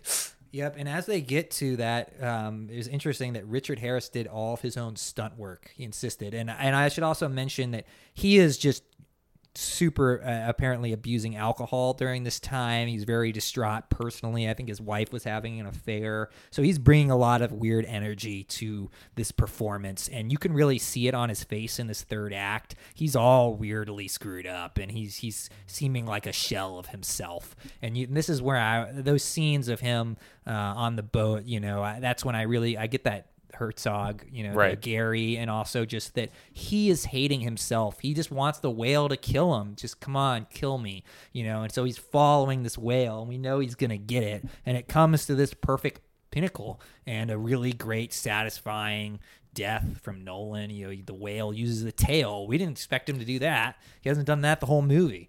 Yeah, they. I mean, it's a. The boat is like freezing into the ice caps, but he exits the boat, and maybe it was already sinking, and there, there was either a, a route to like where you could go to, kind of a larger, you know, um, mountain safety area, or like a sheet of ice. So he's on the sheet of ice, Yeah. and it's just, yeah, it's kind of agonizing how um, inevitable the the conclusion is. Um, but And I think that yeah. also speaks to the pacing, the editing. Like, there's a really good editor here at the helm of that, you know, arc, that that that final pinnacle at the end. Um, and there's also Dino. I feel like probably being like, let's keep it tight, 92 minutes. So this isn't like a two-hour drawing this thing out. This is a pretty um, simple crescendo that we're getting to. Um, and there's not a lot of beats here that are riling up the tension to like Free Willy was, if we compare it to that. Yeah, Free Willy just has all these beats that are just making you squeeze your arm rests or something in a theater. This is not, this is an atmosphere. This is a mood piece. This is kind of. It's again, we're all still kind of reeling from that crazy scene. Yeah. And we're dwelling in the consequences and he's you know I, I I thought a little bit about dante's inferno how the ninth circle of hell is cold. And uh, i don't know it just it felt like we were really descent you know you said descent into madness i think. Um, it really felt like that. We're going down i- in, as we're going north. Um, we're going down into this this this deep part. Um, and um, well, and I mean, yeah, I I mean, what I what I hit on earlier, the um, Nolan's character bringing the, the whale.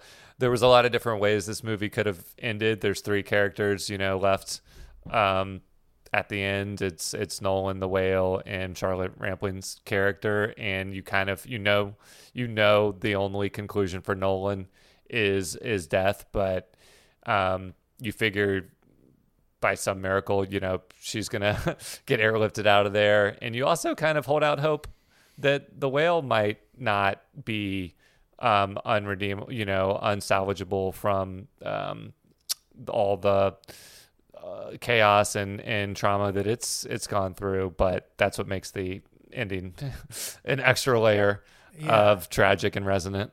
and that's when you get to really so you wa- I watched it you get the satisfaction of the of the tail flip um and the you know he's he's killed and you're like okay this is how this movie is ending. Yep. I was I thought he was going to get it. He was an asshole. He totally deserved it. It's really sad. This is really tragic.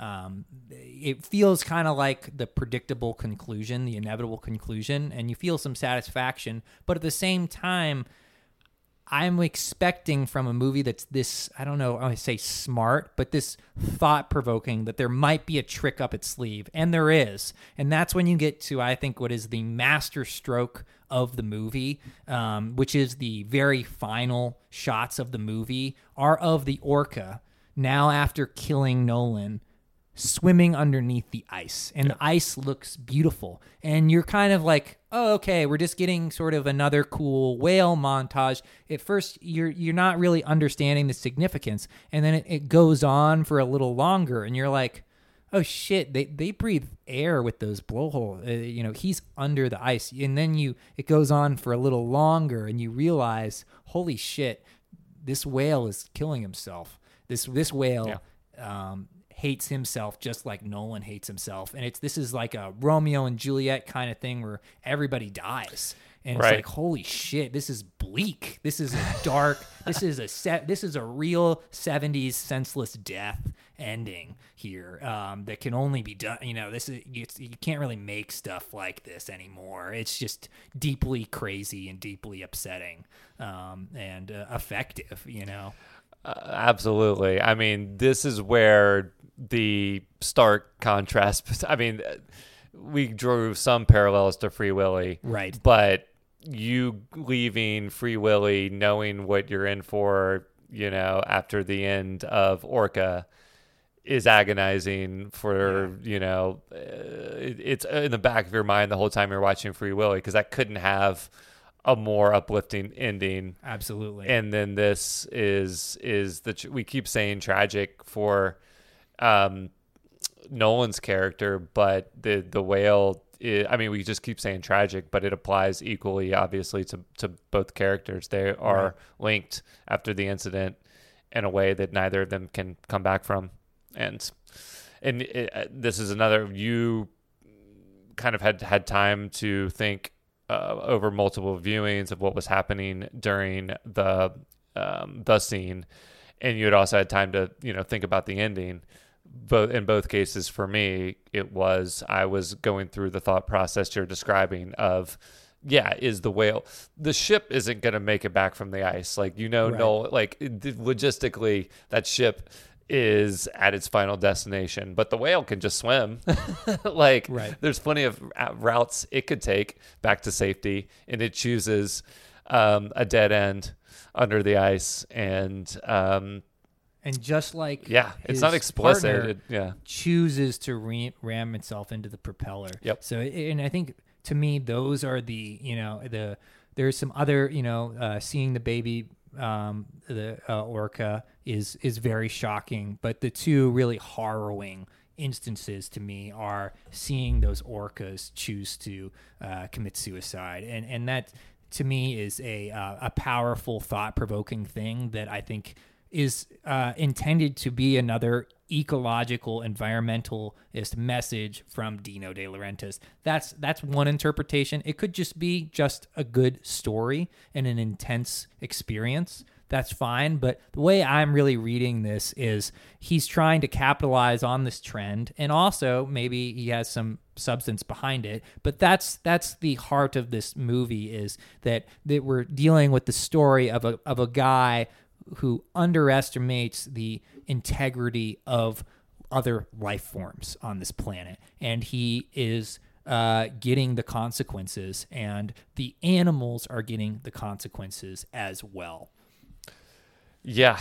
Um, okay. So Um, let's I think let's that's yeah. let's let's wrap up with the little box office. And I have to say, firstly, and this is a good little positive thing, is this movie was super fun to promote. I love the artwork. I got an original one sheet poster for it to hang outside. That was beautiful. There's the painting over it. It's it's very evocative of Moby Dick, which we haven't talked about it in this podcast at all. But that is another. I mean, John Huston's. I think it's 1956. Uh, Moby Dick movie is also explicitly referenced and uh, plays into both of these movies, and that's subject we could go on to in a whole another podcast. Uh, but uh, you should, if you're interested, just wa- and you haven't seen that, please watch that movie. Orson Welles is fantastic um, in it, and uh, Gregory Peck fantastic in it. Um, but additionally uh, so the posters the artwork uh, i also posted a picture of my laser disc. It's it's beautiful artwork on all of that. It's a great looking movie. The font of the movie super fun. The trailer's great. Um, you know it was just a really great movie to promote. You don't always get that. Um, so at the box office, this movie didn't do stupendous and didn't do terrible. It did good. It did it did noticeably good. Um, and I think Dino, you know, had just come off these mega successes with Death Wish and then King Kong, and he was hoping this would be just like Logan's Run, another mega success. And so I think he considered it a little bit of a failure because it wasn't a blockbuster, and especially when considering Grizzly, which came out the year right before, did fantastic numbers.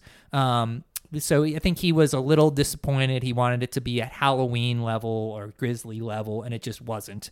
Um, but it did very good. Um, but it also was like many movies in 1977, just a few months away from the colossal, you know, Titanic, which was Star Wars. So Star Wars Right. is famous for just anything after in 1977 didn't matter because it was such a crazy you know it's kind of like if you mo- released a movie you know the the week after barbie Sure. no, no one's gonna you know unless it's named oppenheimer you know i don't think you're gonna get a lot of people watch so yeah um so yeah so it it it didn't it didn't and that probably played into some part of that but this had a vhs and a laserdisc and was on cable and people who grew up in the 80s um, uh, know about it this Yep. is not an obscure movie for them when i played this movie that those are the people who were like oh you're doing orca i'm there Uh, so there was an immediate connection to people but in the 90s, that VHS was not around.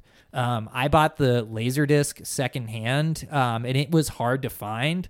Uh, it wasn't terribly expensive, but it, it's it was rare and it's rad. It has the same picture as the VHS cover, but it is one of my favorite looking laser discs. It is uh, really cool. Um, and uh, so it didn't get, it got a really crappy DVD that didn't get widely circulated. And that's why I didn't really know about this movie. This was not in Blockbuster. This was not in Hollywood Video that I saw all the time or anything, or I missed it. This was a really, the 90s was not very widely seen. Um, and then it really wasn't until 2020 when Scream Factory put out the new Blu-ray um, with a uh, with a new restoration that looked really good. We watched that restoration at the theater. It looked great. It was really beautiful. Sounded great. Um, and that's it's really getting a new life. And i feel like i'm trying to push that. It hasn't played in town since then so i was really honored to get to play it for this summer. Um, but it's a really important film and i think really connected with a lot of people. It did well at the theater. It was really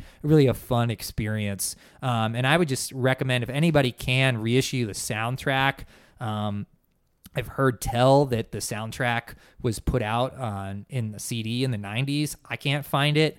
Um, there's a little bit on YouTube, which maybe I can record or something in case that goes away. But um, there's a Japanese pressing of the of the soundtrack. Super rare, super cool, super expensive. Right. Um, yeah, please somebody make the soundtrack complete, more available. It's amazing. Uh, and if anybody else can just make a 4K special with more special features, there's just a commentary on the Scream Factory. This movie needs we you know I know Charlotte Rampling is a, a fan of her work in this movie. You know, let's get interviews with her. Let's let's let's do what we can to make this uh, you know movie uh, live because it's really a special one.